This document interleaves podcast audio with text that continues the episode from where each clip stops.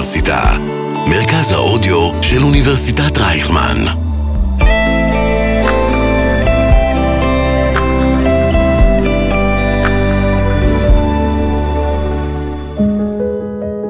דוגרי, יעוז סבר ואורחים בשיחה פתוחה. שלום לכם, אה, דוגרי עם יעוז סבר, אה, שיחות אה, עם אורחים על ענייני השעה, ובפודקאסט הקודם נהנינו מהאלוף פרופסור יצחק בן ישראל וההסתכלות שלו, והיום באמת יש לנו את הכבוד לאורח שלדעתי לא מתראיין הרבה, הוא מתראיין, לא נגיד שזה פעם ראשונה, גם לא שנייה ושלישית שלו. אבל אנחנו בעיקר מכירים אותו אה, מהדברים אה, שיוצאים מהמקלדת שלו, או מפנקסו יותר, תכף נדבר גם על הפנקס המפורסם, אה, שזה גם שם ספרו, אחד מספריו. אה, אנחנו מדברים על העיתונאי, לדעתי בכיר עיתונאי ישראל, חתן פרס ישראל, חתן פרס סוקולוב, יש לזה הרבה פרסים, אם נרצה, אזכיר אותם בהמשך. אה, העמוד הפותח של מוסף שבת של ידיעות כבר אה, מאז 88, נדמה לי. אה, נחום ברנע, שלום לך, צהריים טובים. שלום לך, צהריים טובים. אז אני אגיד כבר שבדרך לפה הייתה לי את הטעות uh, להתלוות אליך, וזה אי אפשר ללכת איתך, זה כמו ללכת עם uh, כוכב רוק. Uh, אחד אחרי השני, ניגשו אליך אנשים, כולל אדם שקוראים לו חיים ויצמן, והוא לא היה נשיא המדינה. נכון. Uh, איך זה להיות כוכב בקרוב לגיל 80? ממש לא כוכב, אבל uh, כאן במקרה ברייכמן, uh, יש אנשים ש... אה, הכרתי אותם בצמתים מסוימים בחיי. זה, זה היתרון של מי שהרבה מאוד שנים במקצוע. כלומר, אתה רומז על המיליה שלך. אה, כן, הלכו לתקשורת. צריך להגיד, פגשנו כן. למטה את אה, חיים ילין, שהוא באמת... בבארי, שפגשתי אותו בבארי, בביקור השני שלי שבבארי, אחרי תחילת המלחמה, שהיה בערך שישה ימים אחרי אחרי החורבן הגדול, אבל הייתי בבארי 24 שעות אחרי תחילת החורבן, והגעתי... בעצם עוד ממש הקרבות כמעט התנהלו. דרך השדות, לא כמעט התנהלו, התנהלו, לא התנהלו. כמעט, לא שום כמעט. Uh, הגעתי דרך השדות, כי פשוט לא ידעתי כמה הדבר הזה מסוכן אז, והחיילים קיבלו אותי בנשק שלוף. ו... יישרנו את אי-הבנה. אתה יודע שהיום אה, יורים לפעמים לפני ששואלים. נכון. תכף נדבר גם על זה, כתבת על זה גם. חילצתי משם אה, בכל זאת שלושה חברים מהקיבוץ, אב ושני אה, בניו, ושמעתי מהם לראשונה מה קרה. אז בוא, בוא שנייה נחזור באמת אחורה לערב השביעי באוקטובר. אני מניח שאתה בארץ, בביתך, באזור המרכז. לא ערב, 7 באוקטובר עצמו. כן. אה, ואני שואל בעצם כל אורח, כי אנחנו נוגעים פה ב... באירועי 7 באוקטובר, חרבות ברזל, איך שנרצה לקרוא לזה. אה, באיזה שלב, הרי אני מניח שאתה מתעורר עם האזעקה, או שאתה אולי קם קצת קודם, אה, באיזה שלב אתה מבין שקורה משהו, כלומר, אתה עיתונאי, אתה ראית אירועים, סיקרת, לחמת, הסתובבת, אני חושב כמעט בכל המלחמות מאז ששת הימים בוודאי. כן. מתי אתה מבין שקורה אירוע חריג?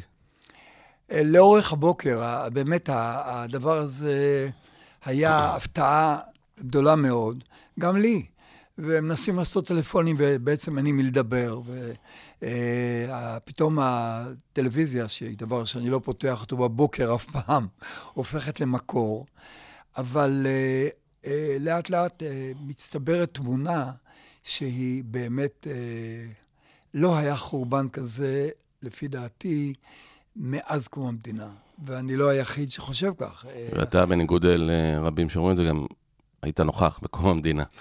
כן, הייתי בן ארבע, אבל, אבל uh, החורבן הוא, הוא בכל, כך, בכל כך הרבה מובנים שאפשר לדבר עליהם uh, שעות. הוא מתחיל בעוטף עזה.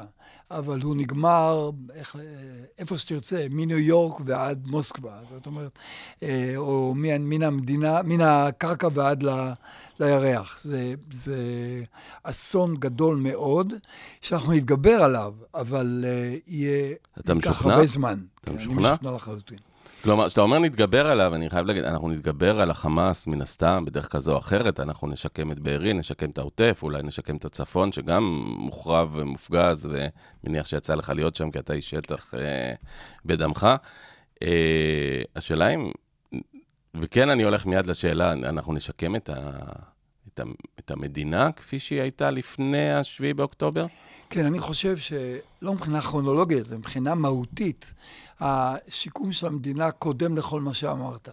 והמדינה תשתקם כי היא מאוד חזקה, והיא ישות אה, קיימת. אה, אי אפשר... אה, רק נסראללה חשב פעם, בטעות, שמדובר בקורי עכביש.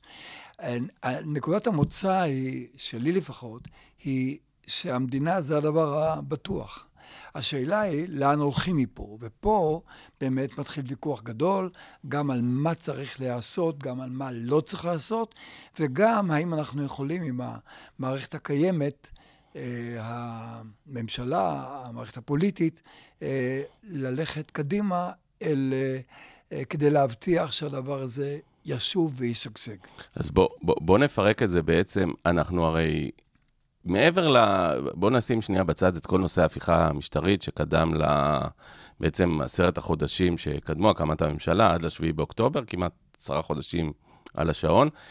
אה, בואו ניגע באיזשהו נושא שנגעו בו, אבל אני לא בטוח שמספיק.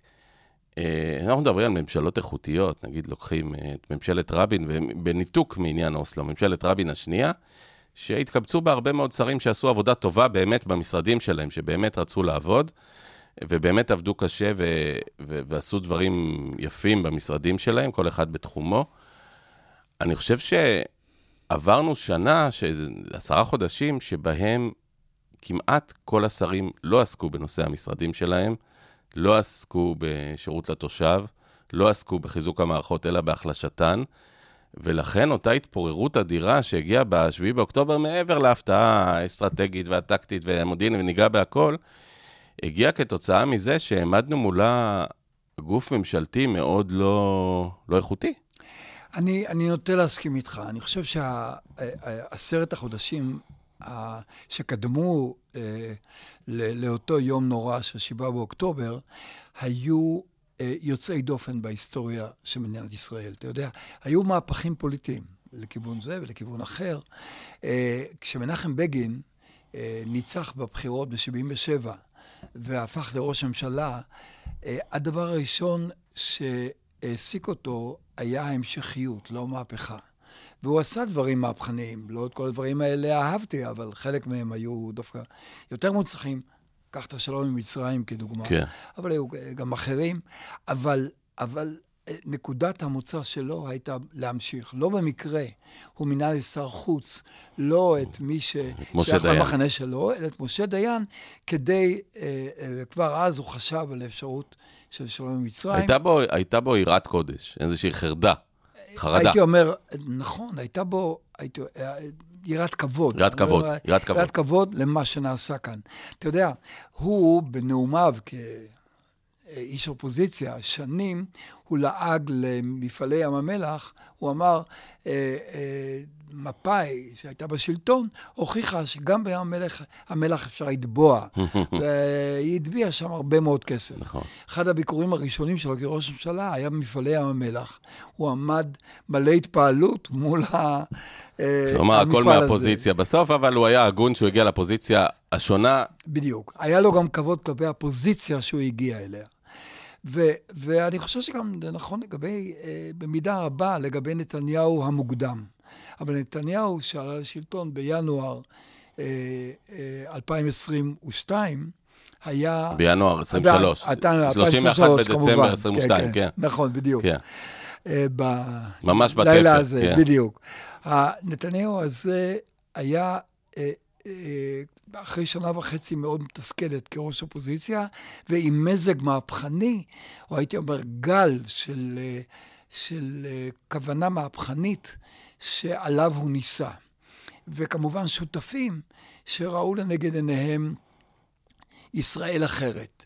בזו, רוטמן הוא דוגמה אה, מאוד מובהקת, בזו לכל מה שהיה פה 75 שנה. דבר שאותי הפתיע. ממדי הבוז, ממדי הטינה, הקנאה, כל מה שאתה רוצה, כלפי מה שנבנה כאן. ולכן עשרת החודשים האלה היו ניסיון אה, לשנות באחת את פני המדינה בנקודות הכי, הייתי אומר, רגישות שלה. לא, לא חלוקת תקציבים, אלא, אלא חוקים קונסטיטוציוניים. זאת אומרת... אבל, אבל במקביל גם, סליחה על זה, הורידו את העיניים מהכדור, כלומר, עשו את המהפכה בדרכם האיומה, אבל לפחות בהתאם לאידיאולוגיה המהפכנית שלהם, אבל גם הזניחו את כל השאר. בדיוק, אבל אה, אה, זו בדיוק, זה בדיוק העניין. מדינת ישראל היא פרויקט.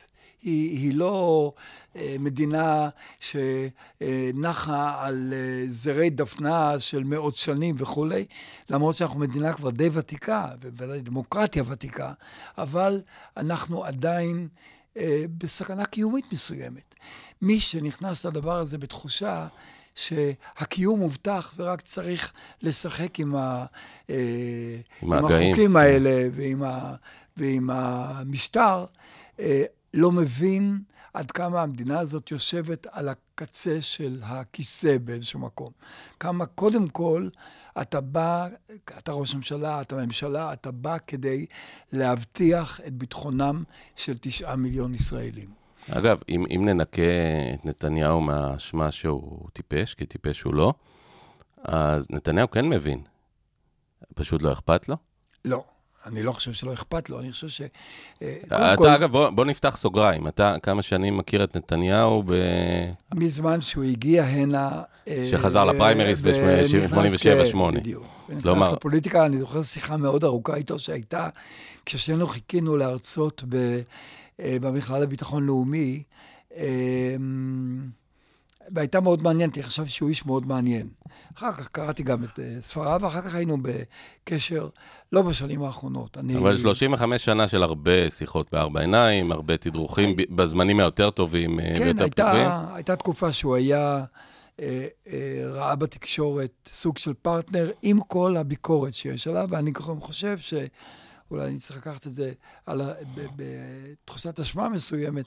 אה, ב-77 אפילו הייתי, אמ, זה סיפור מורכב, אבל הייתי, אה, תרמתי תרומה לא מבוטלת לניצחון שלו על פרס, לא בכוונה, אבל ב- בעבודתי העיתונאית. ב-96.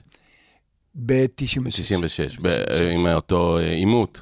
עם אותו עימות. עם כן, אותו עימות. אני רואה שאתה יודע הכל. כן, אגב, אני, אני חייב להגיד, אני הייתי אז אה, אה, נער, בן 18, ב-17, בנוער עבודה. אה, אני חשבתי שפרס ניצח, אם כבר נוגעים בזה. זאת אומרת, כן. כי, כי נתניהו והשטיקים שלו ש, שהתחדדו מאז במהלך השנים, זו לא השאלה, פרס יחיה וכולי, אה, אותי הם לא שכנעו.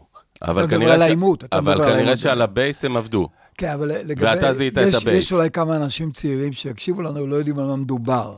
אז קודם כל, נתחיל בזה שהיה אה, אז, כאילו, ראו בזה דבר קדוש, עימות בין אה, המועמדים הראשיים. עימות אמיתי, עם אה, מנחה ניטרלי, ניסים משעל. והיו בחירות אישיות. כן. צריכים להבין את זה. קודם כל. אז בואו נשים את התאריך לצעירים שבינינו, הם סטודנטים, שומעים, 29 במאי 96 הבחירות, כחצי שנה אחרי רצח רבין, שלושה ארבעה ימים לפני כן אותו עימות, אה, תמיד העימות ממש צמוד. העימות היה ממש צמוד. צמוד, שלושה ארבעה ימים. צריכים להבין מה, איך, זה, איך זה התנהל. פרס מגיע מותש, אגב, חכה. מ... פרס לא רצה את העימות הזה. חיים רמון היה ממונה על ההסברה, אה, והוא, אה, אני אמרתי לו, שמע, אתה יכול לבטל את העימות, מה יקרה אם תבטל? כי הוא, גם הוא היה מאוד מבוהל מזה שפרס לא יתפקד טוב. אמרתי לו, מה, מה יקרה? אז הוא אמר, לא, כבר התחייבנו, איך אפשר לבטל התחייבות? אה, נראה לי שהוא אה, עשה שטות. על כל פנים, העימות התרחש ב... הממלכתיות, פרס תמיד היה ממלכתי. לא, אני מדבר על חיים רמון. אבל אני אומר, אני לא בטוח. שפרס היה מוותר. אה, הוא יכול היה להגיד, היו לו תירוצים בשפע אם הוא היה רוצה לעשות את זה. הוא נהג לא בתחכום. על כל פנים, זה, העימות התרחש באולפן של מפלגת העבודה, שהיה בשדרות ההשכלה בתל אביב.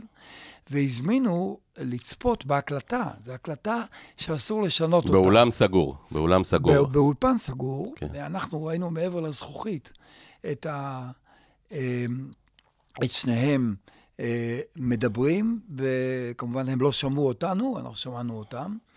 והיה מאוד קשה להבין מה קורה, כי בתוך החבורה הקטנה של העיתונאים אה, נכנסו פנימה אה, כל מיני יועצים ומקורבים אה, מיניהם, שכל הזמן מחאו כפיים למועמד שלהם. ברור.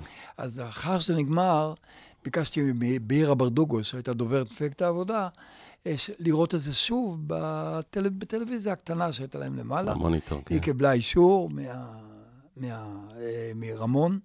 ראיתי את זה פעם אחת, פרס נראה פחות טוב. אמרתי, אני רוצה לראות את זה עוד פעם. כולם תמהו, כמה התפיסה שלי איטית. ראיתי את זה פעם שלישית, ואם אני לא טועה אפילו פעם רביעית, וכל פעם, למרות שזה אותו שידור, פרס נראה עוד פחות טוב. חזרתי לעיתון ואמרתי, "בעיף- בעימות פרס הפסיד, בהנחה... היית היחיד שאמר את זה, כולם דיברו על תיקו. ב- אני אה, חשבתי שהוא. הפסיד, ואז עשינו אה, סקר אה, אה, שעשתה מינה צמח, אה, שהתוצאה שלו הייתה שבציבור חשבו שבעימות נתניהו ניצח. מה שלא הבנו, ואולי במובן הזה הלכנו, ב, הייתי אומר, נהגנו אולי בפזיזות מסוימת, לא הבנו שברגע שיש כותרת ראשית שאומרת נתניהו ניצח, זה כבר אה, משפיע על, לא חשוב, מאית. אה, ואלה בחירות. שהוכרעו בסוף. ואלה בחירות ב- שהוכרעו על ידי אה, בעצם... אה, אה, 0.4, 15-19 אלף שיכלו כן. לעבור מצד לצד.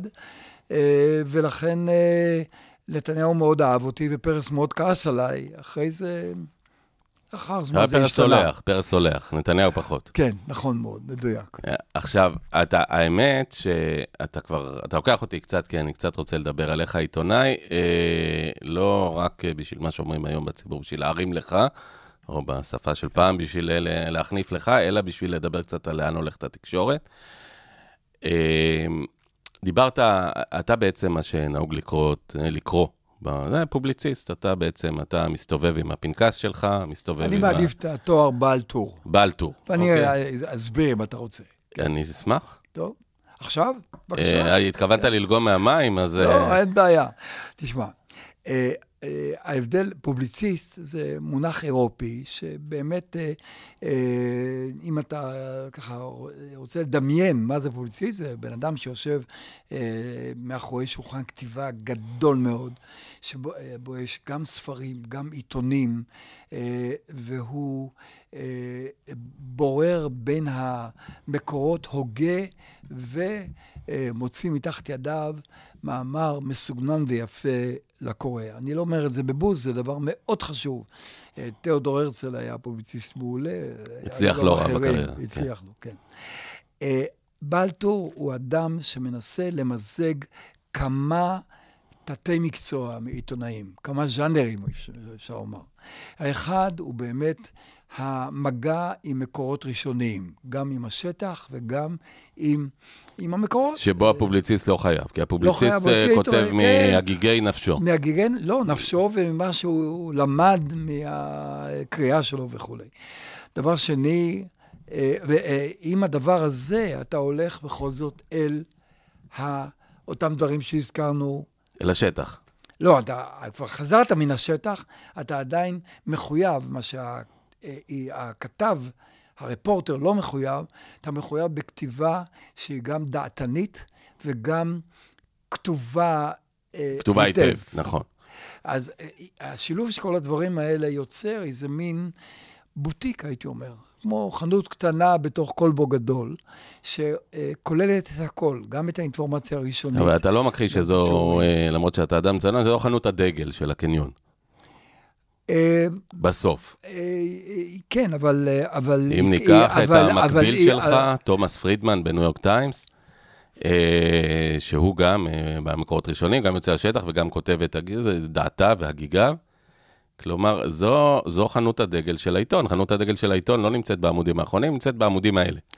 כן, אה, גם כתוצאה מההתפתחויות של השנים האחרונות, הדבר, העיתונים במידה רבה אה, איבדו את הדומיננטיות שלהם בתקשורת. כי מדווחים ראשונים, כי כן, בעצם נכון. הם לא יכולים לדעת. אבל עדיין כוחם כמבטאים ש, אה, של דעה שנשארת על המדף, חיי המדף של הארוכים מחיי המדף של מה שנשמע ברדיו או בטלוויזיה, הדבר הזה הוא, הוא נעשה עוד יותר חשוב משהוא היה. אתה יודע מה, פתחנו חלון, ובכל זאת, אה, אה, אתה עושה את זה הרבה שנים, וכמו שאמרנו, עם בכירי העיתונאים שעושים את זה, אה, אנחנו היום ביום שני. אתה את הטור שלך מגיש ביום רביעי או חמישי? אה, אני כותב אותו יום רביעי בלילה, יום חמישי בבוקר עד הצהריים, מגרד את הדדליין. מגרד את הדדליין. אגב, אה, גילוי נאות, אני הייתי עורך במעריב, הייתי עורך מוסף שבת של מעריב, הייתי עורך את כל הטורים של יום חמישי, שזה כולל בן דרור ימיני, בן כספי, אז, כן. לפני 15 שנה. Uh, הטור של בן כספית היה מגיע בסביבות 2-3 בצהריים, שכאילו הטור המקביל לך, כן. מוסף שבת. Uh, אתה, אתה, אתה, אתה שולח בחמישי בבוקר ככלל. כן, אני שולח את זה בקטעים, ואני מאוד מאוד בחיכוך עם הדדליין, זה בעיה. וכמה זמן אתה כותב? זאת אומרת, אתה יושב המון. לכתוב ברגע האחרון, או שאתה, היום אנחנו מקליטים, צריך להגיד, יום שני, אתה כבר יודע על מה יהיה הטור שלך ביום חמישי? לא, בעיקר בימים אלה שהם ימי מלחמה. אה, אה, לפעמים, במקרה הטוב באמת, אני מצליח ביום ראשון, שני, לאסוף חומר. יש המון בעבודה הזאת, המון תנועה בלי כדור, אם להשתמש במושגים מהכדורגל. של ספורט, כן. אמ, לפעמים זה מטמיע מאוד את האנשים. אדם נפגש איתך, והוא בטוח שהתוצאה תהיה... ובעצם לא קורה כלום, הוא קורא את העיתון, לא קורה שום דבר. בעיתון הוא לא מוצא את זה. כי הוא שיחת רקע, מה ש... לא, לא רק בגלל זה, גם כש... עד בין השיחה לבין הדדליין, פתאום זה נעשה פחות חשוב, או פחות רלוונטי, או יש דברים אחרים שבאים קודם. מדינת ישראל היא מדינה שגם בתקופות ש... של אין מלחמה, היא מאוד לא משעממת. אף פעם לא. ובעל טור צריך תמיד מרגיש אחריות מסוימת לגבי השדרה המרכזית של החדשות. הוא לא יכול, או, או לפחות אני מרגיש כך, לא יכול להתעסק במשהו לגמרי טריוויאלי כאשר הוא פותח כמו שאני פותח את המוסף לשבת, ולכן... אם כי זו פריבילגיה של בעל הטור בסופו של דבר, אם, אם לא באייטם הראשון, אז בשני או השלישי שלו, והטור שלך לרוב מורכב מאייטמים. כן. באייטם השלישי-רביעי אתה, אתה רשאי להתפרע. נכון, אה, נכון, אבל, אבל, אבל תחשוב על זה שנניח אני יושב עם פרופסור באוניברסיטת רייכמן, ומה שהוא אומר הוא מורכב, הוא לא, אי אפשר להחזיק אותו או לכנס אותו ל-200 או 300 מילה.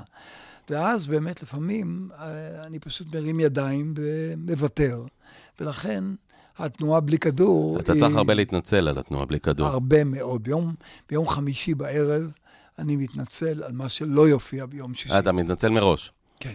כל הכבוד, זה, זה משהו ש... לא, תראה, אנשים... קודם כל, באופן כללי, התנצלות ולקיחת אחריות היא לא חזקה במקומותינו, עוד מעט נדבר על זה. אולי זה חוסך לאנשים את קניית העיתון. אה, לגמרי ככה. אה, אז אנחנו, אה, אה, אני רציתי לגעת אה, בסיפור של באמת, שדיברת עליו ב, בערב העימות, כי אני חושב שזה נותן לנו איזה צוהר אה, להבין משהו. יש היום הרבה בעלי טור מקבילים לך. אם פעם הייתם שניים, שלושה אנשים שיכולתי לספור, הייתי על מרקוס בארץ, היה אותך, היה עוד כמה. היום אנחנו מלאים אתרי אינטרנט והגיגנים מטעם עצמם, ואני לא מדבר על שאר הפורומים והדברים. כלומר, עם הסחורה, אולי המשובחת, שאתה מציע, אתה מתחרה בהרבה סחורה דומה, אולי פחות משובחת, אבל סחורה שבאה בעצם אה, לכוון לאותו מקום. ונדמה ש, שהרבה מבעלי הטור היום הם, אה, לא נוהגים כמוך, כלומר, הם לא מסתובבים בשטח, הם לא יוצרים את המגע עם המקורות הראשוניים, הם ממעטים בשיחות רקע, ואתה יודע מה, אם, אם לשים את זה עוד יותר אה, אה, בקונטקסט הנכון, הם בהרבה מקרים, הם יורים את החץ, אחרי זה הם מסמנים את המטרה, והמטרה מתאימה לדעות ולרצונות שלהם, ופחות למצב האמיתי בשטח. ואנחנו לא מדברים על שמות, אני מדבר על ריבוי, ריבוי של בעלי טור בעיתונים השונים. תראה, אני אנסה לק... לקדם את מה שאמרת, באמת לאיזה ניתוח של אה, השוני בין המצב היום למצב בעבר. אה, והשוני הוא, הוא מדהים, הוא גם מבטיח וגם מסוכן. אה, יש בו כל מיני אלמנטים מאוד מעניינים. אם הוא קצת מבטיח, זה כבר אופטימי. כן, אז... תראה, קודם כל, עניין התיעוד השתנה לחלוטין. וכשאני אומר תיעוד, אני לא מתכוון רק להקלטה, אה, וידאו, אה, אודיו וכולי. אני, שכמובן, אה, כמספר הנפשות בעולם, מספר המתעדים. השתנה דרמטית מלפני... מגיל תשע ומעלה, כולם מתעדים כל הזמן. וזה השתנה דרמטית ממש ב-10-15 שנה האחרונות. נכון, לגמרי. הטלפון הנייד עשה את זה. אה, וכולם, ו, וכולם הפכו את זה לאיזה מין סוג של, אה, לא רק הרגל, איזה מין מחויבות, כולם, כולם אה, כל הזמן מתעדים הכל. אה, גם אין, אה, אה, ואין דרך לברוח מזה. הגודש הזה הוא כשלעצמו הוא, הוא מדהים. התיעוד הזה הוא, הוא, מכיוון שכולם מתעדים, גם לכולם יש דעה על התיעוד, ויש גם להם את את היכולת לעבד בעין את, ה, את התיעוד שלהם למשהו שהוא דעה. כל הדברים האלה או לאבד תיעוד שהם לא הביאו בעצמם, אלא אחרים, ראו. שמעו, קלטו, נכון, ומעבירים הלאה, ומאבדים הלאה. מה. שנקרא מקורות גלויים במודיעין. מפיצים. בעצם כל אחד הוא גוף תקשורת. כל אדם הוא גוף תקשורת. אה, זה באמת, אה, זה לא, לא עניין של תחרות. זה מהווה, זאת עובדת חיים. זה המצב. והשאלה היא, האם להמשיך ב... במה שאתה עושה, או להיכנע לעניין הזה ולהפוך ל... ל, ל ואני רואה שהרבה עיתונאים עושים את זה, לאחד שעושה לייקים ל- לאחרים, לאחד שמרבה להתבטא ברשת החברתית, ואז מה שאתה לא עושה. אני לא עושה את זה בכלל. אחת, ה, אחת הבעיות, ב, כשאתה נכנס לביצה הזאת, היא שאתה מאבד את הבקרה העצמית, ואתה מוצא את עצמך מתבטא באופן שמבייש אותך אחרי זה. ואני רואה את האנשים, אנשים טובים, גם במקצוע הזה, שיורים ומתחרטים. כל הזמן יש את כן. הנקודה הזאת, ותמיד אה, כשבן אדם מסתבך, הוא אומר, אה, בן אדם נורמטיבי, אתה רואה אה, ליד קללות איומות תמונה של סבא טוב עם ארבעה נכדים סביבו ועם בגד ים. כן. אבל, אבל, כן. ה, אבל, ה, אבל העובדה היא שהפטפטת הזאת, היא, היא, לפחות אני לא יודע להצטרף אליה. אז מה שהחלטתי... אגב, אפשר, אפשר לטעון אולי שאתה סוג של, דיברנו קודם על יראת הכבוד שבגין נכנס לתפקיד, אתה סוג של בגין בעולם שבו כולם נתניהו. אני לא, לא הייתי משתמש במשל הזה, אני רק אומר לך... אה, אני אנסה לחדד. יש לך יראת כבוד אה, למילה הכתובה, בוודאי למילה שאתה מפיק, בעוד שאחרים כותבים, אה, בסדר, כותבים, אומרים, איך אמרת, יורים, מתחרטים, יורים ובוכים. לא נורא, מחר עוטפים עם זה עיתונים, לא קרה כלום, לא חייבים לבדוק, לא חייבים לצאת לשטח. מקסימום, מחר נתקן. תראה... או שלא נתקן. אה, אה, כן, זה גם עוד תכונה של העידן הדיגיטלי, שניתן לתקן. והתכונה הזאת, יש בה כמובן מעלה, ניתן לתקן, אבל היא משחררת את ה... את המפרסם הראשון, את, ה, את מי שמתחיל את הסיפור מאיזה סוג של, אה, הייתי אומר, יראה, כאשר הוא כותב את הדברים כעובדה. למה לבדוק כבר? התגובה ת, ת, ת, ת, תאפשר לי. לתקן, כן. זה לא טוב. זה לא טוב. זה, זה אה, ירי אה, אה, בחושך. י- י- קורה משהו, אני, אני הייתי דובר עיריית רעננה תקופה, מספר שנים, ראש העיר זאביק בילסקי, ולעיתים הייתי מקבל שאילתה, נוסח, אה, שאילתה מעיתונות אה, מקומית או לא המקומית, אה, ברחוב, אה, אני יודע מה, זוהר אה, 15, אה, מעלית בקומה 46 אה, תקועה כבר אה, שבוע, למה העירייה לא עושה שום דבר? ואז הייתי מתקשר לכתב והייתי אומר לו, תראה, ראשית, אין רחוב זוהר ברעננה. שנית, אין בניין בין 46 קומות ברעננה, ושלישית, גם אם היה כזה בניין, זה בוודאי לא אחריות העירייה, אלא אחריות הבניין לתקן את המעלית. ואז הייתי מקבל את התשובה המדהימה, בסדר, אז תגיב. כלומר, תכתוב לי את זה בתגובה. כן. עכשיו, הדעת נותנת שבמקרה כזה, יושב העיתונאי האחראי ואומר, אוקיי, אז לצערי אין סיפור.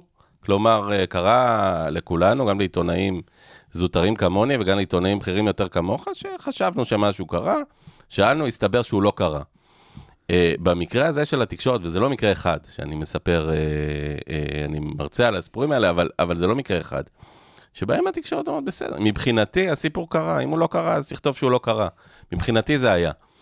אתה אומר בעצם שסיפור בדוי, הוא, הוא, יש לו ערך כפול, משום שאפשר לפרסם אותו פעמיים, פעם בבדיה ופעם בתיקון. כן, וגם אם אתה רוצה, תכתוב לי שזה לא קרה. תכתוב לי שאין מגדל כזה, אבל, אבל אם אין מגדל כזה, אז אין סיפור. כן. יש, יש סיפור לצורך העניין.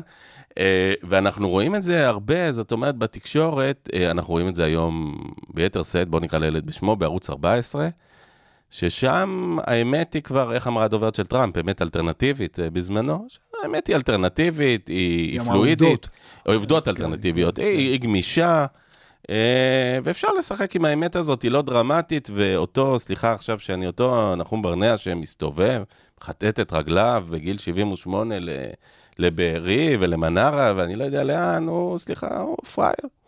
שב בבית, תשתה קפה עם רעייתך, שתחיה, ותכתוב מהמקלדת, למה אתה צריך לנסוע לבארי? קודם כל, אה, זו טענה לגיטימית. רק אה, אה, אם אני, אני אלך כבר עד סוף הקריירה, אם אפשר לקרוא לזה קריירה, אני יודע, עד, עד, כל עוד אני אה, עושה את עבודתי, אני אלך למקומות האלה. לפעמים יותר קל לי ללחוץ על דוושת הבנזין מאשר אה, לשבת בבית ולהתחבט מה לכתוב. האוטו מביא אותך אה, אל המקום, ואתה כבר יודע שעצם העובדה, לפעמים הנסיעה עצמה היא הסיפור. ו... והיא סיפור אה, שמחזיק מים. ולפעמים אתה תופס. את הסיפור על הדרך בלי שהתכוונת, כיוון נכון. שאתה בשטח. נכון. אז לכן אני, אה, אני אעשה את זה כבר, אבל, אבל אני מכבד מאוד את מי שיודע לעשות את הדברים האלה בלי... אתה מכבד? אני מכבד, אם התוצר הוא תוצר ראוי. תראה, יש, יש, אה, זאת המציאות. איך אמר ראש ממשלתנו היקר? אלה החיים. זאת אומרת, המציאות היא כזאת שהשיח, אלה החיים, אגב, זה המקבילה באנגלית ל-shit happens, כלומר, זה כן, נכון. טוב, זה לא לא, טוב. לא, בסדר, אה, אה, סלאבי בצרפתית כן. יותר מכובד. נכון. אבל, אבל אני חושב שה... ה, אה, צריכים להבין אה, שזאת המציאות אה, שחלק גדול מה... שהשיח הציבורי כבר מביא אותה בחשבון. זאת אומרת, כאשר אנשים קוראים אה, בתוך הרשת החברתית את הדברים האלה, הם מניחים מראש שזה לא סגור עד הסוף. ועיתונים, אתה, אתה בטוח? אני, אני מקווה, תראה, אני אתן לך דוגמה. קראתי באיזשהו סקר לפני מספר ימים, נתון באמת מטלטל בעיניי, ש-20% מהציבור, כ-20% מהציבור, מאמינים שאהוד ברק היה ממתכנני הטבח ב-7 באוקטובר. כן, קראתי את זה. צריך להגיד שוב למאזיננו שלא יודעים, אהוד ברק, לשעבר רמטכ"ל, שר ביטחון, ראש ממשלה, אה, מעוטר חמש פעמים בצל"ש. הסיכוי שהוא היה שותף לטבח 7 באוקטובר הוא בערך אה, כמו הסיכוי שבנימין נתניהו הוא חייזר שהגיע ממאדים. אה, והנה, 20% מהאנשים מגיעים לזה, מאמינים בזה. עכשיו, הם מאמינים לזה מן הסתם כתוצאה ממכונה שמשדרת מסרים, חזור ושדר, זאת אומרת, כלומר, מסרים חוזרים אה, במשך הרבה זמן, וזה תופס. ואין צורך בשום הוכחה. נכון. אה, זה זה הצד המסוכן שדיברנו עליו בהקשר של הפריחה של הרשת החברתית והאפשרות שנותנת לאנשים אה, שמטפחים תיאוריות קונספירטיביות אה, לשגשג. אה, הדבר הזה הוא, הוא, אנחנו רואים אותו באמריקה בממדים שממש מסכנים את החברה האמריקאית. אה, גם אותנו אולי, את הישראלית, באיזשהו כן, מקום. וכאן אנחנו רואים את זה היום בפריחה של תיאוריות אנטישמיות. אתה יודע, אה, הדברים האלה הם איומים ונוראים, אבל אני משלה את עצמי אולי, אולי כאן אני באמת חי באשליה, שאנחנו בתקופה, תקופת מעבר, במין אזור דמדומים, שבו אנשים לומדים איך להתמודד עם הדבר הזה שנקרא social media, עם הדבר שנקרא רשת חברתית, אה, ו- ואולי בסוף הם ילמדו אה, איך ל... מה, מה לקבל ומה לא לקבל, מה, מה אה, אה, אמין ומה לא אמין. הם ימצאו את הדרכים לסנן שזו ממש, זו לא תכונה מולדת, כלומר, זה ממש משהו שצריך להיות נרכש אצל האזרח של ה... אצל הילדים שלי, מן הסתם, גילם של הנכדים שלך. זו, זו תכונה ש, שצריכה להיות, מה, נלמדת בבתי כן, ספר? נכון, ב... נכון, נכון, מאוד. זה מיומנות. זה לא תכונה, אני חושב שזו מיומנות. מיומנות, שזה- כמובן, זו שצריכים, תכונה, אה, כן. שצריכה ללמד אה, בבתי ספר, והיא מאוד חשובה, משום שהאביזר הזה, הטלפון הזה, הנייד, אה, הופך בעצם ל, אה, לחלק מבשרנו. אה, גם ב- בהמשך הוא יהפוך לחלק מבשרנו, אני חושב שהוא... כן, גם מדברים, כן. אז ה- הדבר הזה הוא מאוד מאוד חשוב אה, להשכלה, לחינוך ולבגרות אה, של חברה. אה, אנחנו בדרך, אני מקווה. הלוואי, האמת שהאירועים האלה, אני לא בטוח ש, אה, שמראים את זה. בוא נחזור ל-7 באוקטובר, ול, אה, 7 באוקטובר ולראש הממשלה נתניהו. אז דיברנו על באמת אותו ראש ממשלה נתניהו שהשתנה, שהיה אדם אחר, והרבה מאוד אנשים, ומעניינת אותי דעתך בהקשר הזה, שמים את, ה, את היד על בחירות 2015, מרץ 2015, ביבי the king ב- בניו יורק. אה, אם, אם בבחירות אה, 96 הוא יוצא מחוק הבחירה הישירה עם ממשלה של 18 שרים, כי זה חוק היסוד והוא לא מעז לשנות אותו, ממשלה מאוד דלה, זו אחת הקטנות. בבחירות אה, 2015 הוא יוצא עם ממשלה עצומה, כאשר הוא מחזיק בתיק החוץ, התקשורת, אה, בשלב מסוים גם מחזיק את הביטחון, בתפר שבין אה, ליברמן ל... אה, בין ליברמן לבנט. אה, הוא יוצא בן אדם אחר, הוא יוצא בן אדם, אה, הוא, הוא, הוא הופך אט אט להערכת חלק מהאנשים, מעניין אותי הערכתך, ממנהיג דמוקרטי, אולי לא איכותי, בעיניי לא איכותי היה אף פעם, אבל אה, בעייתי, אבל זהיר, למכונה אה, מאוד בעייתית. כן. אה, מה השאלה? איך אתה רואה את זה, ואיפה אתה שם את השינוי הזה, ועל מה אתה שם את השינוי הזה? יש ששמים את השינוי על אה, כניסת הבן לעניינים, יש כן. ששמים את השינוי, אגב, על דברים שקורים אצל מנהיגים בהיסטוריה, הכוח משחית, כוח מוחלט משחית באופן מוחלט, אמרו. אה, אה, כבר הרבה שנים בשלב הזה ראש ממשלה. תראה, אני משתדל להתרחק מתיאוריות פסיכולוגיות, כי אני גם לא מיומן בהן, וגם אה, אין לנו די, אה, די, הייתי- אומר, חומר על ה... אבל ישבת עם הרבה מנהיגים. ישבת מ- מפרס, אני יודע, אה, אפילו לפני, בעצם גולדה. אה, אה, אמרת דבר נכון, אני חושב, אה, או לפחות דבר שאני מסכים איתו, אה, שאורך הכהונה הוא מרכיב, גם הגיל. גם קודמיו של אה, נתניהו, חלק מקודמיו, נטו לחשוב, ככל שהשנים התארכו בצמרת השלטון, שהם גדולים מאחרים. הם, אה, אה, בניסוחים שאני גם ענקים שמעתי בין אותם. גמדים. כן, אה, גם, גם מרבין, גם משרון, גם מפרס.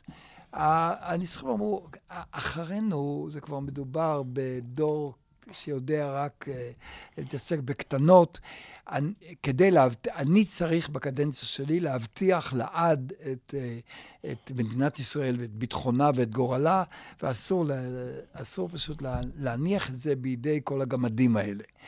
וזה מוביל כמובן לאחיזה בקרנות המזבח, זאת אומרת, לסוג של רציונליזציה שמצדיק כל מעשה שחיתות וכל, כל, אה, הייתי אומר, אה, פשרה עם ההיגיון, כאשר מדובר בתפקוד ממשלה, בתפעול ממשלה וכולי. אצל נתניהו זה היה חריף במיוחד, משום שהוא תמיד חש מותקף מאוד. אה, כולם קצת פרנואידים ודי בצדק, אבל אצלו אה, זה הגיע לממדים מאוד מאוד חריפים, ש... אה, שנתנו לו, אה, שנתנו לו, ש- שיצרו אצלו אה, חשדנות כמעט, כמעט בלתי ניתנת ל, ל, להפרחה ונטייה לתיאוריות קונספירטיביות. איפה ראית את זה? או, הרשימה ארוכה. כל, כל דבר שקורה, תראה, גם היום, הוא, הוא למשל משוכנע שתנועת המחאה היא סוג של קנוניה. הוא הרי לא חושב שתנועת המחאה קמה מלמטה. הוא חושב שהפעילו אותה. אה, הזכרת את אהוד ברק, הוא המפעיל. הוא משלם, הוא מפעיל, יש- הוא משלם. תמיד כן. יש מפעיל. אני אני אספר לך סיפור על שמיר, דווקא. ראש ממשלה מהטובים שהיו לנו. אתה חושב? באמת? אני חושב ש... אני מדבר איתך עכשיו, אפשר להתווכח עם השקפת עולמו, אבל הוא היה גם שלם עם השקפת עולמו וגם ממלכתי אולי יותר מכל מי שאתה פה אין מעלה על ויכוח, דעתך. אבל עלה לנו לדעתי בהסכם, אה, בהסכם ירדן, בהסכם לונדון, ש... נכון, הוא, הוא, אה, אה, אבל, אבל, אבל הוא היה שלם עם זה. כן, אידיאולוגית, כן. אני, אני, יש לי כבוד לאידיאולוג- לאידיאולוגיה, גם אם אני לא מסכים איתה. אבל, אבל אני רוצה לספר לך עליו סיפור. אני הייתי עם שמיר בערב מאוד גורלי, ב-92, בבחירות.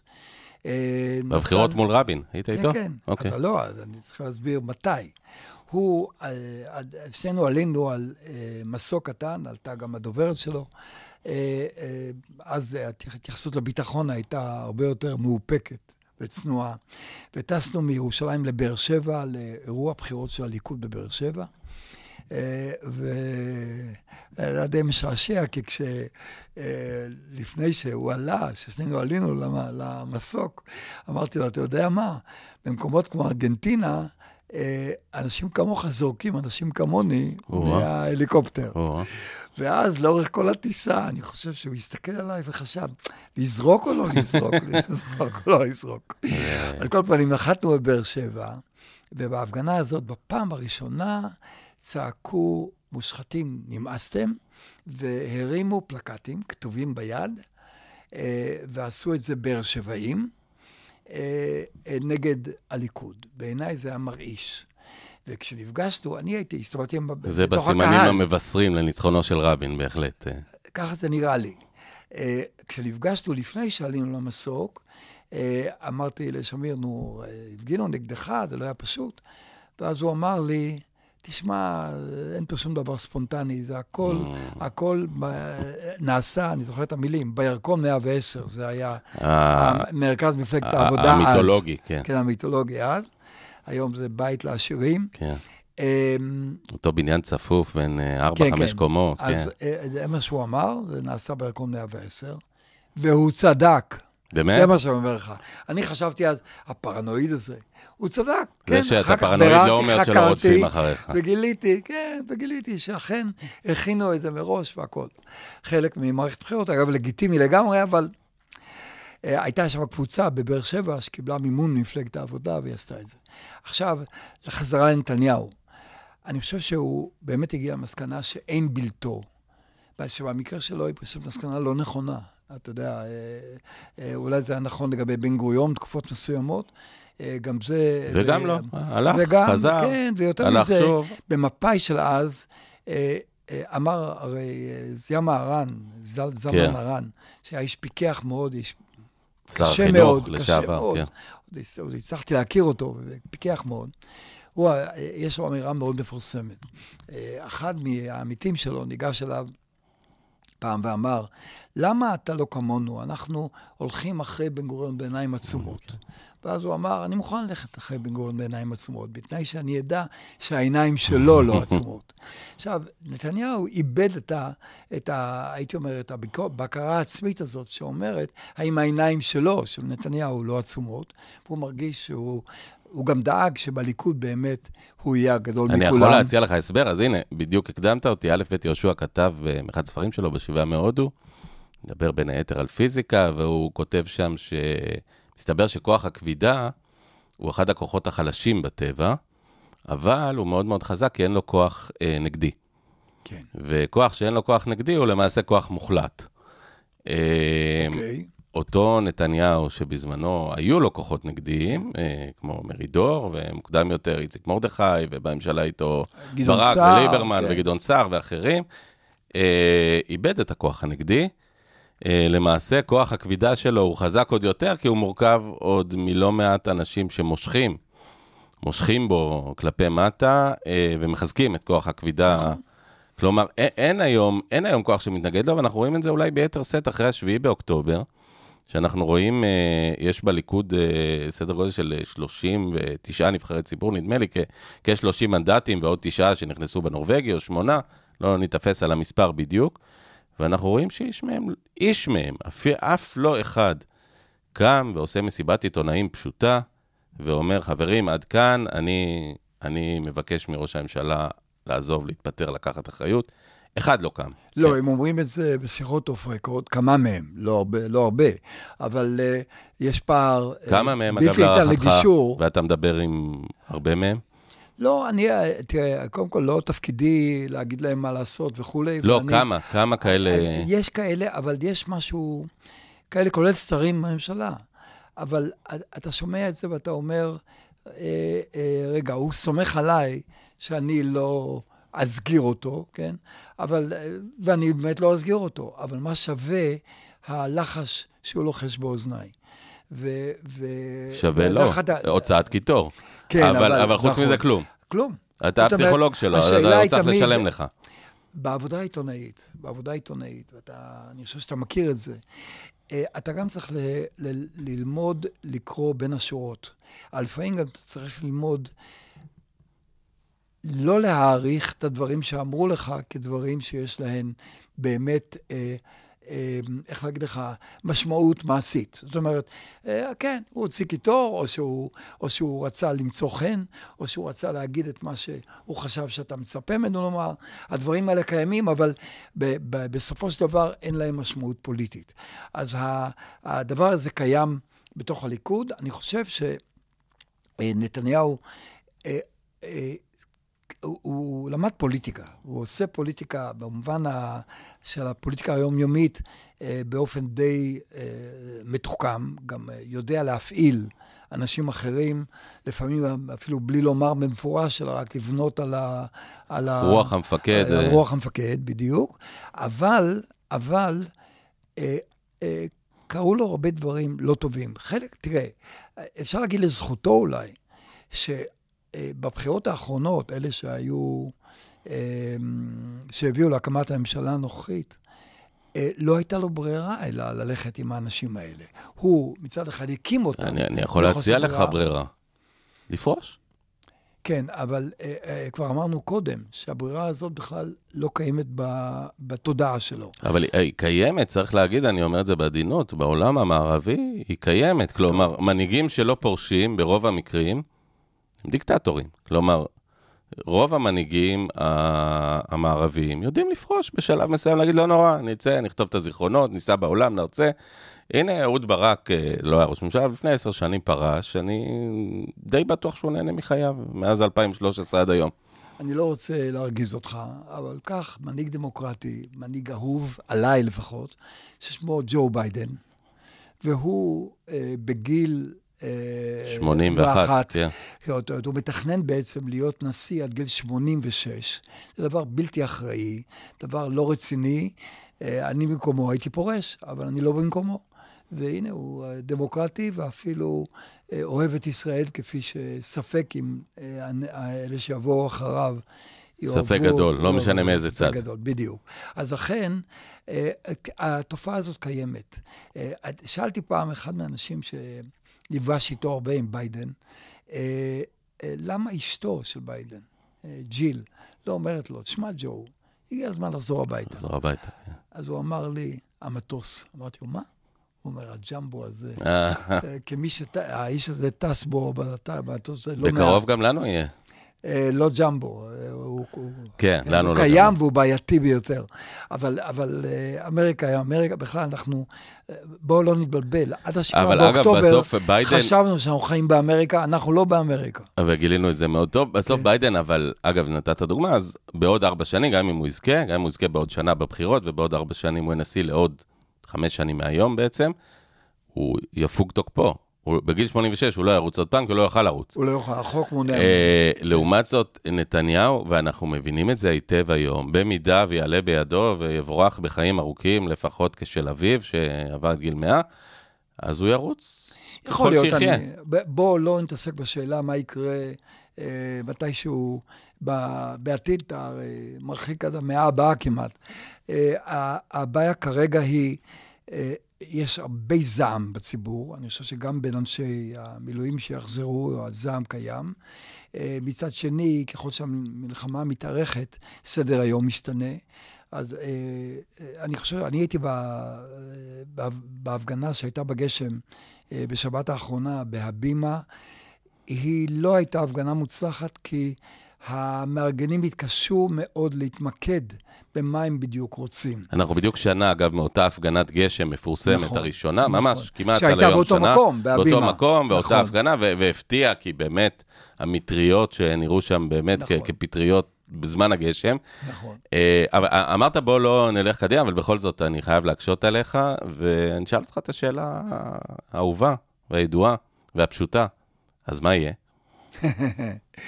קודם כל, בואו נדבר על מה הווה. אנחנו נמצאים כרגע, הרי אה, אני מקווה שהשיחה בינינו תחזיק מעמד יותר מאשר אה, יום אחד. לא בטוח, לא בטוח, לא בטוח, כן. בסדר, אבל, אבל אה, אנחנו נמצאים כרגע בשלב מעבר.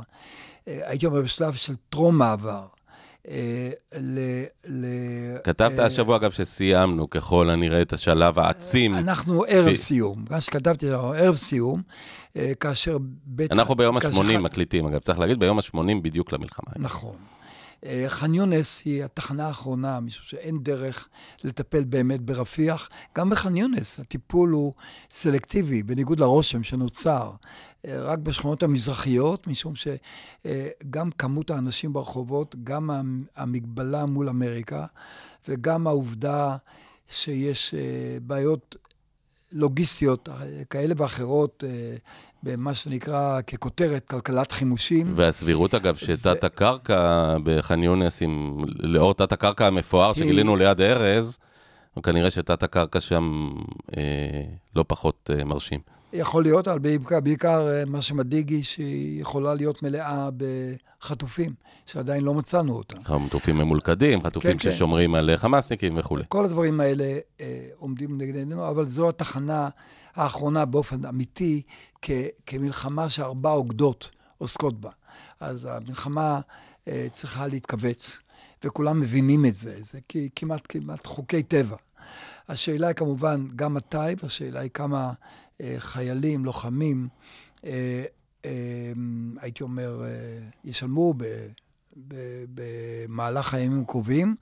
אה, אני לא חושב שצריכים, לה... המלחמה הזאת צודקת, אבל גם מלחמה צודקת צריכה להתנהל בהיגיון אה, נכון. ויש דברים שהם לא, לא סבירים ויש דברים שהם הכרחיים. אנחנו חיים בין הכתבים האלה. מה שלא סביר הוא שיושמד החמאסניק עד הח... החמאס, עד החמאסניק האחרון. והקריאות האלה שנשמעות גם מפי נתניהו, גם מפי אה, גלנט. יואב גלנט, במידה מסוימת, אה, הן קריאות שהן... אני יכול להבין את המניעים הרטוריים, את הרצון שלהם גם אה, כקציני מורל, לעודד את המורל של חיילים וכולי, אבל הם לא מהווים מטרה אה, אמיתית, מעשית. ריאלית, כן. ריאלית. מה שצריך לעשות, להגיע למצב של פירוק אה, מה שיותר יכולות צבאיות של החמאס, ו- ו- ואת היכולת השלטונית שלו. את הדברים האלה צריכים לפרק, ואני חושב שמן הראוי לעשות את זה. אה, אבל זה לא יקרה מחר, כי זה יקרה בתוך אה, תקופת התשה וכתישה ושחיקה ארוכה. אם, אם המטרה היא לחסל את צמרת החמאס, לא נורא אם גם זה יקרה דרך המוסד ולא דרך לוחמי גבעתי, אתה מבין? מדינת ישראל שלפני, אה, נניח, ינואר כן. 2023, הייתה יותר מתוחכמת. מה, אה, היא כבר עשתה דברים כאלה ואחרים. אה, הדגש היה צריך להיות על השאלה מה יקרה ביום שאחרי, וביום שאחרי, התנאים ההכרחיים הוא שחמאס לא שולט בעזה ולא מסוגל לפגוע בישראל מעזה. אבל מעבר לזה, מה אתה אה, נותן, מה אתה אה, יוצר במקום הזה? יש פה אה, עולם ערבי שמוכן, אולי בדוחק, מוכן אה, תמורת, ל- אגב, תמורת, אה, אנחנו שומעים לאחרונה את האמירות מסעודיה האמירויות. ומהאמירויות, אה, כלומר גם השייח' מוחמד, מוחמד בן זייד, וגם MBS, מוחמד בן סלמן של סעודיה. אנחנו שומעים אמירות שעבורם הן אמירות מאוד מאוד קיצוניות, כי הם, אה, מי שמכיר את האמירות שלהם לרוב מאוד עדינות, במיוחד של האמירויות, שהם יהיו מוכנים לפתוח את הארנק, אבל אנחנו מדברים על שתי מדינות. ואנחנו יודעים בדיוק מי מתנגד לשתי מדינות, ונשים את נתניהו בצד, כל האגף הימני של, ה, של הממשלה שלו, האגף הימני, כהניסטי, משיחיסטי, קרא לו איך שאתה רוצה, כמובן מתנגד לזה התנגדות אה, מוחלטת. נכון, זו, זו, זו, זה הפרדוקס כאן, שבשבעה באוקטובר, אה, מצד אחד, הנושא הפלסטיני חזר לסדר היום ואי אפשר להתעלם ממנו. בוודאי הערבים לא יכולים להתעלם ממנו. אה, ומצד שני, הציבור הישראלי, חכה עם נתניהו, אה, התרחק מאוד מה, מהיכולת להגיע לאיזשהו אה, הסכם עם גורם פלסטיני כלשהו. אומרת, כי, כי הציבור הישראלי מקשר, אולי שלא בצדק, בין הרשות לבין החמאס, למרות שהם שני גופים שונים באופן מהותי. הציבור הישראלי מקשר בין העם הפלסטיני לבין החמאס, ו... אמ, אפשר להתווכח, אפשר להתווכח, אבל אני, אני חושב שזו התופעה וצריכים להבין אותה ו- ולחיות איתה. עכשיו, אה, בתוך זה באה הממשלה הזאת שהקים נתניהו, שבה לא רק שאי אפשר להגיע להסכם עם גורם פלסטיני, אי אפשר בכלל להגיע למשא ומתן עם גורם פלסטיני. ופה באמת הדבר שהעולם לא יכול לקבל. את חוסר, את הסרבנות הישראלית להגיע לאיזשהו... אה, עבודה משותפת עם גורם פלסטיני כלשהו. זה דבר שלא מתקבל על הדעת, באמת, בכל מקום, חוץ מ... בקריאה בתל אביב, בוא נגיד את זה ככה. ועכשיו עכשיו אנחנו, אז למעשה, ב, בתוך התסריט הזה שציירת, אנחנו מגיעים בעצם למצב שבו אדם אחד, שבינתיים ראש הממשלה בנימין נתניהו, יצטרך לבחור אחד מהשניים. או פתרון, פתרון שהוא טוב למדינת ישראל ונכון למדינת ישראל מבחינה בינלאומית, או פתרון שהוא טוב פוליטית לבנימין נתניהו. אני לא יודע אם הוא טוב פוליטית, אבל הוא יאפשר לו, יאפשר לו לשרוד פוליטית, לשרוד כרגע. ההישרדות היא הנקודה. תשמע, אני לא אדם עשיר, אבל הייתי שם את כל הכסף שלי על כך שהוא יבחר בפתרון שטוב לבנימין נתניהו. קודם כל, אה, אה, בוא נדבר רגע על בנימין נתניהו הישן. אה, מה שאפיין אותו... הוא קיים? שאלה טובה. תראה, הפרגמטיזם הוא, הוא, הוא, אתה מקבל את זה יחד עם המפתחות. מי שלא פרגמטי לא יכול לשרוד, או, או או גורם נזקים למדינת ישראל ברמות מטורפות. עכשיו, אה, יש כאן באמת בעיה אה, פוליטית לא מבוטלת. אני, אני, אני שואל את עצמי, האם באמת אה, נתניהו איבד את, ה, את הגמישות הזאת של, שאפיינה אותו למשל בנאום בר אילן. הרי לפני נאום בר אילן, הוא הלך לבני בגין, שהיה אז בליכוד, שר בממשלה, שר ללא תיק. כן. ושכנע אותו שבעצם זה בלוף. שנאום בר אילן נועד לסבר את אה, אוזניו של אובמה, כן. אבל לא, לא באמת יצמיח מדינה פלסטינית, ושכנע אותו. מה שבדיעבד, אגב, באופן מדהים, כמעט אמרת אמת, כי זה פחות או יותר מה שקרה. נכון, לא, כי הוא דאג לזה, במידה מסוימת הוא... כמעט יצא כן, שנתניהו אמר את האמת. נכון. זה אירוע חריג. נכון. אז אני אומר, ראש הממשלה במדינת ישראל חייב איזה סוג של מרחב תמרון. אה, גנץ ואייזנקוט נתנו לנתניהו מרחב תמרון כזה זמני, הוא לא, הוא לא קבוע. והשאלה באמת, מה יקרה? אה, אה, נתניהו כל כך חושש מהיום הזה שבו תשאל השאלה מה קורה, שהוא באמת אה, מנסה להעריך את מצב המלחמה ככל האפשר. אבל גם הוא שחקן אחד במשחק מאוד מורכב. אבל הוא פיבוט. שחקן יש, מרכזי, קפטן. יש, כן, כן, אבל יש, יש אמריקאים ויש ערבים ויש פלסטינים ויש מצב, למשל, אה, בעיה של אסון הומניטרי. כל הדברים האלה לא, הם לא בשליטה. אף שחקן לא שולט כרגע במצב באופן מוחלט. ולכן אני לא, לא יודע מה יהיה, אבל אני אומר, אה, מסוכן מאוד יהיה לנהל את זה בשיטת בן גביר או סמוטריץ'. מאוד מסוכן. אבל השאלה, אני שוב אנסה להבין, האם אנחנו נגיע בסופו של דבר, מאוד מהר, יחסית, כן, יכול להיות עוד שבועיים, עוד חודש, עוד חודשיים, להתנגשות בין בנימין נתניהו האיש והאינטרסים שלו, לדעתי אנחנו כבר הגענו לשם, וזה מה שאנחנו משלמים, בין האינטרסים של האיש בנימין נתניהו לבין האינטרסים של מדינת ישראל. כן, ואולי לא. שזו צומת, אגב, אני, שאני לא חושב שהייתה כמוה. כלומר, דיברת על שמיר, אני לא חושב ששמיר, לו היה מגיע לצומת כזאת, היה בוחר נכון. בעתידו של שמיר. נכון, אבל אני, אני מנסה טיפה לה, לה, להציג את זה באופן טיפה יותר מורכב. במלחמות, הצבא קובע. לא, תאמין לי, ה- היכולת של ראש הממשלה להעביר החלטות אה, היא מוגבלת בוודאי של נתניהו. כי הוא התחיל באוברדרפט, ב-7 באוקטובר, אה, בעצם ב-1 בינואר, כן. בא אוברדרפט אחד, והוא כמובן הוכפל ושולש ב-7 באוקטובר. אז הוא עומד מול צבא, הוא יכול לבלום את הצבא, הוא לא יכול להאיץ, או, או קשה לו מאוד להאיץ את הצבא. הוא אמר באיזה אחת ההתבטאויות שלו, אני כבר לא, לא, לא זוכר על איזה מהלך, הוא אמר, לא הגעתי לקונצנזוס, משהו כזה.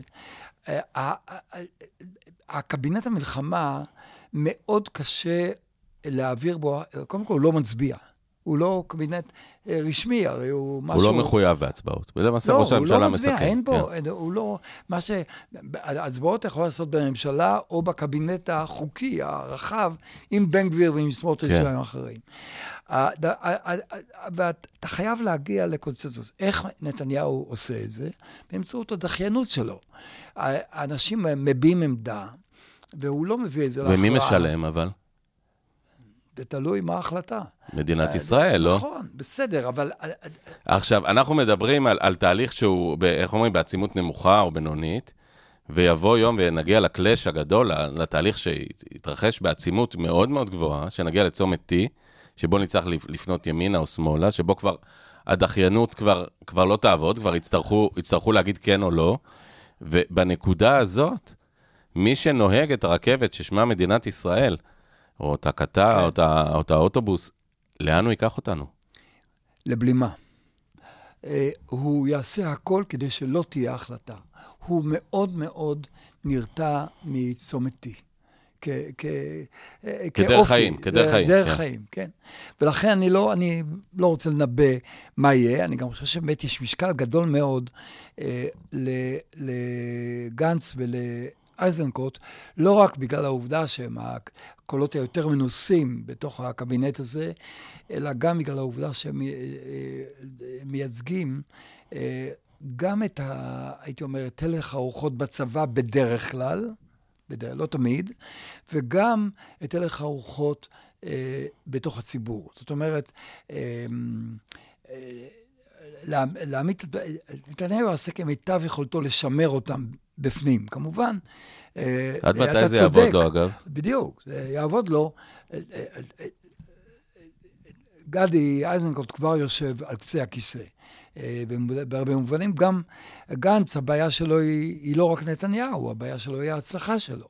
והוא מאוד אה, לא היה רוצה לסכן את, ה, את ההצלחה שלו בסקרים. סליחה, של, של עצמו, של של גנץ. עצמו, כן, כן. הוא, הוא היום באמת אה, בסקרים נראה מלך הסקרים. כן, ואתה זוכר מה נכון. פרס אמר על סקרים? כן. שסקרים זה אה, כמו גם- בושם, טוב, טוב להריח, לא טוב לשתות. נכון, אבל, אבל הוא, אבל פרס עצמו לא עמד בזה לרגע אחד, וגם לא, זה מאוד אנושי. זה קשה, זה משקר. כן, גם הריח משקר אותך. מה המהלך של גנץ? אז המעלה, הוא, הוא היה רוצה לשמר לפחות את, אה, את רוב הפופולריות שהוא צבר, גם במצב שבו הוא פורש מהממשלה. הוא לא יוכל... אה, כמה זמן זה. יחזיק? אני יודע שאני שואל אותך שאלות שהן אה, של נביא, אבל אני בעצם מנסה כל- להביא את סך ההיכרות שלך, וצריך להגיד גם הרבה שיחות רקע שאתה מנהל, בלי שנקבנו נכון. בשמות. אבל כל יום, תראה, כל יום מקרב את גנץ לנקודה שבה האחריות שלו על מה שקורה תהיה כאחריותו של נתניהו. זאת אומרת, כל יום הוא הופך לדומה יותר למדיניות שהממשלה נוקטת בה. שותף אה, חזק יותר. כן, אבל. שותף ש- שנצבע בצבעי הממשלה. כן. וזאת הבעיה שלו. כמובן שהחלק הרדיקלי בתנועת המחאה כבר עכשיו מצייר אותו כ- כאסיר, ככלוא, כשבוי, משת"פ, כתינוק שנשבע, כן. כמשת"פ וכולי. אבל אני חושב שרוב בוחריו של גנץ, אה, וגם הבוחרים שהוא זכה בהם מהצד הימני של המפה, עדיין היו רוצים שהוא יישאר. עד מתי? אז זאת השאלה, הוא צריך למצוא, גם למצוא את הקולב הנכון, וגם לשמר באיזושהי דרך את, אה, את הבוחרים ש, לא עברו אליו, אלא... אלא חונים אה, אצלו. אלא חונים אצלו. כן, עכשיו, בשנייה הרי שגנץ יקבל את החלטתו, וזה לא משנה אם זה יהיה עוד שבוע, עוד שבועיים, עוד חודש. מאוד... מכונת הרעל, ב... כן. אתה, אתה, אני לא צריך לשאול. נכון. מכונת הרעל, שכבר נכון. עכשיו פועלת, תפעל במלוא עוזה, נכון. ובעצם תתחיל, אה, דיברנו קודם, והנה הכל מתחבר, על קונספירציות, על סיפורים, על גנץ, מתואם עם ברק, עם האמריקאים, עם, ה... עם, ה... עם החמאס, עם האיראנים, עם האיראנים, כן. עם הטלפון, עם הזה. כן. אה, אנחנו נושלח מהר מאוד, שוב, אולי אפילו תוך כדי לחימה, גם אם לא בעצימות גבוהה, כן. למה בעצם, לשישי באוקטובר בחזרה? יהיה ניסיון כזה, אבל אה, בוא, אה, אה, גנץ עבר דברים קשים מאוד באמת בתקופה שבה נתניהו ואנשיו נלחמו בו. אני חושב שהוא במידה מסוימת פיתח עור עבה, הוא כבר היה בזה. אבל כן, זה יקרה, והמבחן יהיה ביכולת של רוב הציבור הישראלי להבין, להבדיל בין רעל לבין... אה, אוכל ראוי לאכילה. ואם אתה צריך לנחש? מה זה לנחש? אה, לנחש זה לא מילה נכונה, אני- ניחוש מושכל. תראה, זה השיח הפוליטי. כלומר. לא- לאיזה הליך אנחנו הולכים מפה, יהיה רוב תראה, אם לבחירות? אתה חושב, אגב, שגדי איזנקוט יהיה חסין רק בגלל לא, שהוא איבד בן. לא, הוא כבר לא. עכשיו לא חסין. כן, נכון. אה, עוד כן. בזמן שהוא ישב שבעה, הוא כן. כבר לא היה חסין. זה השיח, ואני לא. מדבר על מכונת הרעל שתופעל מול, אה, וכבר מופעלת מול חליבה, מול הרצי הלוי, מול רונן בר. אה, כן, אה, אחת השאלות הפתוחות, ופה אני יודע שאני אולי בדעת מיעוט במובהק, היא לגבי באמת האנשים האלה בצבא שהיו אחראים על מה שקרה. אני חושב שברגע שהמלחמה מתייצבת, הם צריכים להתפטר, בלי קשר לשאלה מה עושה נתניהו. כי צריכים לזכור, קודם כל האשמה נופלת על מי שלא היה מוכן בשבעה באוקטובר. לפני שמתחילים לדבר על קונספציות כאלה או לאחרות, הצבא כשל, והוא מודה בזה. אז מי. שמודה, גם צריך להסיק את המסקנה. אז ישב פה בכיסא שלך באמת בוגי יעלון לפני, חודש, קצת יותר, ואמר, התקשרתי להרצי הלוי, אמרתי לו, אתה מתפטר, דקה אחרי שנתניהו מתפטר, אחרת אנחנו נראה רמטכ"ל כהניסט. כן, אבל אה, אה, אה, זו, זו, אני דיברתי עם בוגי, באמת פגשתי אותו אבל בהפגנה הזו בשבת. מה עם הסיכון אבל שנראה רמטכ"ל, נניח עופר וינטר, שפתאום יוקפץ מצד, הם מדברים על זה, כן. אחד מעמיתיך ל... באחד הטורים אחריך בעיתון כבר המליץ עליו כרמטכ"ל, והוא, כן. בניגוד אליך, הוא כן חוטא ברשתות חברתיות. כן, כן. מה אם נראה תהליך כזה, ואף אחד לא יכול לעצור את זה? אה, יכול להיות, אבל, אבל אני חושב שמפרידים פה, אה, או עושים פה דבר שהוא הוא, הוא, הוא לא טוב. אה, מתעסקים ב- בטקטיקה פוליטית אה, בשעה שמדובר פה על דבר מאוד אה, אה, מאוד מאוד משמעותי. לקחת אחריות, תממש אותה. אני אומר את זה מתוך הערכה גדולה מאוד להרצי הלוי ולחלק גדול מהאנשים בר, האחרים. אה, רונן פינקלמן. בר, איש מצוין, אנשים מצוינים, אבל אין מה לדבר. אה, אה, אם אנחנו שוברים את מושג האחריות, אנחנו עושים דבר שהוא אפילו, הוא לא בריא לחברה הישראלית לטווח ארוך. ואי אפשר, לה... תראה, שנים נתניהו שואב את כל החמצן מהחדר. אולי כדאי בכל זאת להשאיר קצת חמצן גם לדילמות אחרות. אז אומרים, במקום שאין אדם, יהיה אדם, ישתדל להיות אדם, אה, ועל זה אתה מדבר בדיוק. ושוב, אני רוצה, כי נשארו לנו דקות ספורות, האם אתה, באמת, כעיתונאי, אתה עיתונאי ממלכתי, ובסופו של דבר אתה אף פעם לא היית רדיקלי לשום כיוון, ותמיד, עכשיו הצגת את, ה, את הסיפור, יותר מאת ה, את הרעיון שמסתובב אצלך בראש, האם אתם לא סלחנים מדי, אולי, אולי אפילו קצת עיוורים, ומנרמלים, זו מילה ש, שחוזרת היום, את הטירוף. כלומר, אנחנו מדברים פה הרי על מצב מטורף, לא סביר, שאם הייתי תופס אותך לפני עשר שנים, היית, לא היית מכיר בו, שהוא יכול לקרות, שראש ממשלה נאשם עם תיקים, ועם אשתו כבר שהורשעה, ועם uh, פרשיות על גבי פרשיות על גבי פרשיות, ועם ממשלה מטורפת וכהניסטים, ואותו איתמר בן גביר שהגיע לצמד של רבין, הוא שר לביטחון לאומי, והאסון, המחדל הנורא הזה של 7 באוקטובר, שיושב על ראשים רבים, כמו שאמרת, ובוודאי גם על ראשו של נתניהו. ועולם כמנהגו נוהג, זאת אומרת, אנחנו, אפילו אתה ואני ישבנו פה עכשיו בחצי שעה האחרונה, וניתחנו ניתוח פוליטי קר את מהלכיו של נתניהו, כאילו הוא שחקן לגיטימי בתוך, ה... בתוך המשחק הזה, ש... ש... שזה החיים שלנו. תראה, מה שאתה אומר, הוא, הוא אה, מוביל אותנו ל, לשיחה על מה זה עיתונות, מה זה תקשורת. אתה, אה, האם, האם אנחנו בעצם פוליטיקאים אה, שלבשו, שהתחזו לעיתונאים, או האם אנחנו עיתונאים? וכעיתונאים, קודם כל, חובתנו הראשונה היא להשכיל את הציבור. וכדי להשכיל את הציבור, אתה צריך ללמוד מה קורה. אתה לא יכול רק, אה, אם אתה... אני מכבד אנשים ש...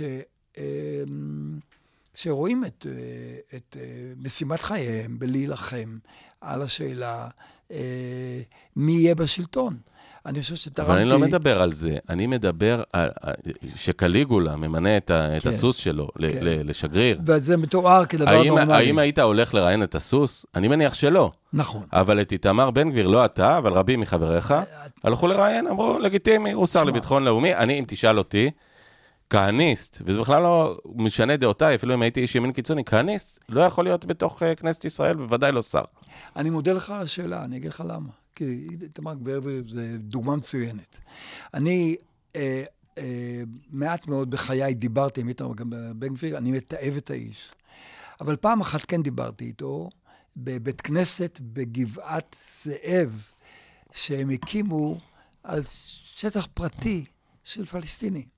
והיה צו, אה, הקימו, המתפללים שרצו, המתפללים קיבלו צו, ו... התפנו, ואז הגיעו נערי בן גביר, והוא הגיע אליהם, והם שיחקו אותה כאילו הם הולכים שם להת... להתנחל לנצח, כמובן. פרובוקציות המטרות. ואני באתי לשם ושמעתי ממנו את מה שהוא רוצה, ובנקודה מסוימת הוא אמר, שלום, נכנס לאוטו, ואז התחילו לידות עליי אה, בקבוקי אה, שני ליטר מלאים mm. באבנים. החבר'ה שלו. אני אחרי זה... אה, עליך. אה, עליי, כן, בסדר. אה, עמדתי בזה, אבל אחר כך ראיתי אותו, אמרתי לו, תשמע, אני יותר לא אדבר איתך. אתה הרי השארת את, ה, את, ה, המס, את המסר, אתה ידעת למסור לחברה. השארת את רוח המפקד והלכת. כן, הלכת, הלכת ו... עם זורקי אבנים, אין לי מה לדבר. ואכן, אה, לא רק שעמדתי בזה, אני חושב שהעמיתים שלי, ביניהם אנשים באמת טובים, חטאו שוב ושוב בהרמה של בן גביר, בדרך כלל, בגלל שהיו לו סיפורים שהוא היה מספר להם, הוא היה מקור כן, טוב כן, לסיפורים. כן, הוא היה מצוין, אני זוכר כעיתונאי גם, הוא היה מתקשר. היה... תשמע, הוא... אני הולך לעשות פרובוקציה היום באום אל-פחם, תבוא. הוא מאוד מקצועי בעניין הזה, וגם הם הרימו אותו בעצם תשומת הלב שהם נתנו לו. זאת אומרת, גם כשהם לא היו בעדו, אבל נתנו לו את, את המיקרופון. הוא האיש שרואיין הכי הרבה במהלך ממשלת בנט-לפיד, הוא האיש שרואיין הכי הרבה נכון, בתקשורת. נכון. אבל אני מדבר היום, האם הוא אז ראוי? אז אני אומר, לא, הוא לא ראוי. הוא לא ראוי, ואני... ואתה לא תראיין אותו. גאה בעובדה, לא, אני לא מוכן לדבר איתו. אבל עמיתך לא כן. אני גם לא... אה, אה, שום דבר, שום מגע עם ה... עם ה... אה, ועם כל הקודמיו, עוד שקראו למשרד הזה ביטחון פנים ולא ביטחון לאומי. לאומי. כן. דיברתי, אוחנה היה שם, בר-לב כמובן, אחריו. איתו אני, לא איתו ולא עם לשכתו, אני חושב שזו תופעה חולה, גם אם הוא יכול היה, אה, ברירה, להכניס אותו לקואליציה, בשום אופן לא למשרד הזה. זה, האחריות הזאת אסור היה שתינתן לעבריין, כך אני קורא לו, לעבריין אה, אה, ששמו בן גביר, הוא איש, הוא מסוכן קדימה והוא פסול אחורה. אז לכן, אני לא מנרמל את המצב הזה, אבל, אבל, אבל, אבל, אה, אבל אם אתה בא ואומר, אה, גם הליכוד הוא פסול לעדות, אני לא מוכן לקבל לא, לא, זה. זה לא אמרתי, אה, דיברתי על נתניהו כנאשם ועל בן גביר ככהניסט. גם נתניהו הוא ראש ממשלה, ו, ועם כל הפרובלמטיקה, שהוא נאשם בפלילים, אז אני יכול לחשוב שהוא היה צריך לא לכהן כראש ממשלה, אבל אני לא יכול לבטל את העובדה שהוא ראש הממשלה שלי. אז אה, טוב, זה, זה נושא שעוד אפשר לדבר עליו הרבה. אנחנו ממש גולשים לשתי דקות אחרונות, צובעים לנו פה על הדלתות. אה, ולכן אני מבקש לשאול אותך באמת אה, לסיום, ושוב, תגייס את מלוא ניסיונך רב השנים, באמת מלחמות ודברים. כמה, כמה זמן זה יחזיק העניין הזה עד שנלך לבחירות או למהפך, או שבכלל אנחנו הולכים לדשדוש מתמשך גם בעזה וגם בממשלה? זו, זו הסכנה, אנחנו לא מוכרחים להיכנס אליה. אה, הדשדוש הוא רעה חולה גם בתוך הצבא, אה, גם בעניין שהנופלים מבין החיילים אה, יעוררו בלא ספק ספקות בציבור, אם הדשדוש הזה יתמשך.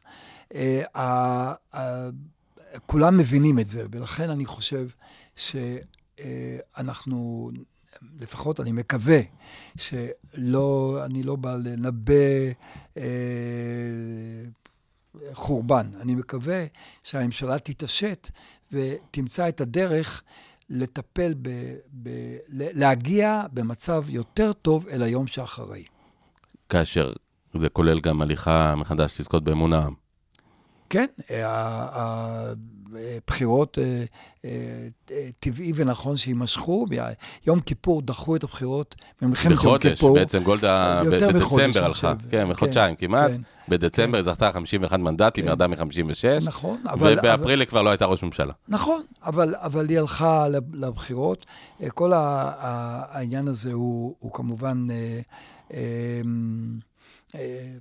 אם אנחנו רוצים לשמר את עצמנו כדמוקרטיה, וכדמוקרטיה חיה ונושמת, בחירות הן... אה, אני לא יודע כמה מערכות בחירות אה, כיסית, בטח המון, אבל ב-24 היו כל כך הרבה בשנים האחרונות. רק בשנים האחרונות, כן. ב-24 תהיה נוספת שתכסה? אם היא תהיה. כן, אני לא יודע אם אני אכסה אותה, אבל uh, uh, נחיה ונראה, מה אני יודע, אנחנו... בוא, uh, אתה עוסק ב...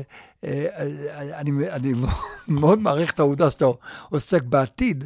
אני לא בטוח שיש לי אינפורמציה על העניין הזה. הבנתי. אז uh, באמת, uh, הנבואה ניתנה לשוטים, אבל גם למנבאים משכילים, ואנחנו פשוט נמשיך, נחכה ונראה. נחום ברנע, חתן פרס ישראל, עיתונאי ידיעות אחרונות, בעל טור כפי שלמדנו היום, בעל טור מהמשובחים בעיניי. אני מודה לך, כבוד גדול שבאת להתארח פה אצלנו בדוגרי, בכל האודיו של אוניברסיטת רייכמן, והלוואי שתמשיך לכתוב לנו עוד הרבה שנים. תודה, ותודה על שיחה מאוד מעניינת, אתה יודע יותר ממני, ונתת לזה ביטוי. לא צריך להגזים, אבל אה, היה, היה לי באמת עונג גדול, ואני מקווה שגם למאזינים. נחום ברנע, המון תודה, ותודה לכם, המאזינים, שהייתם איתנו. ודוגרי, אה, אני עוז סבר, איתנו היה נחום ברנע, המון תודה לכם, ותשמרו על עצמכם, זה הכי חשוב בימים אלה.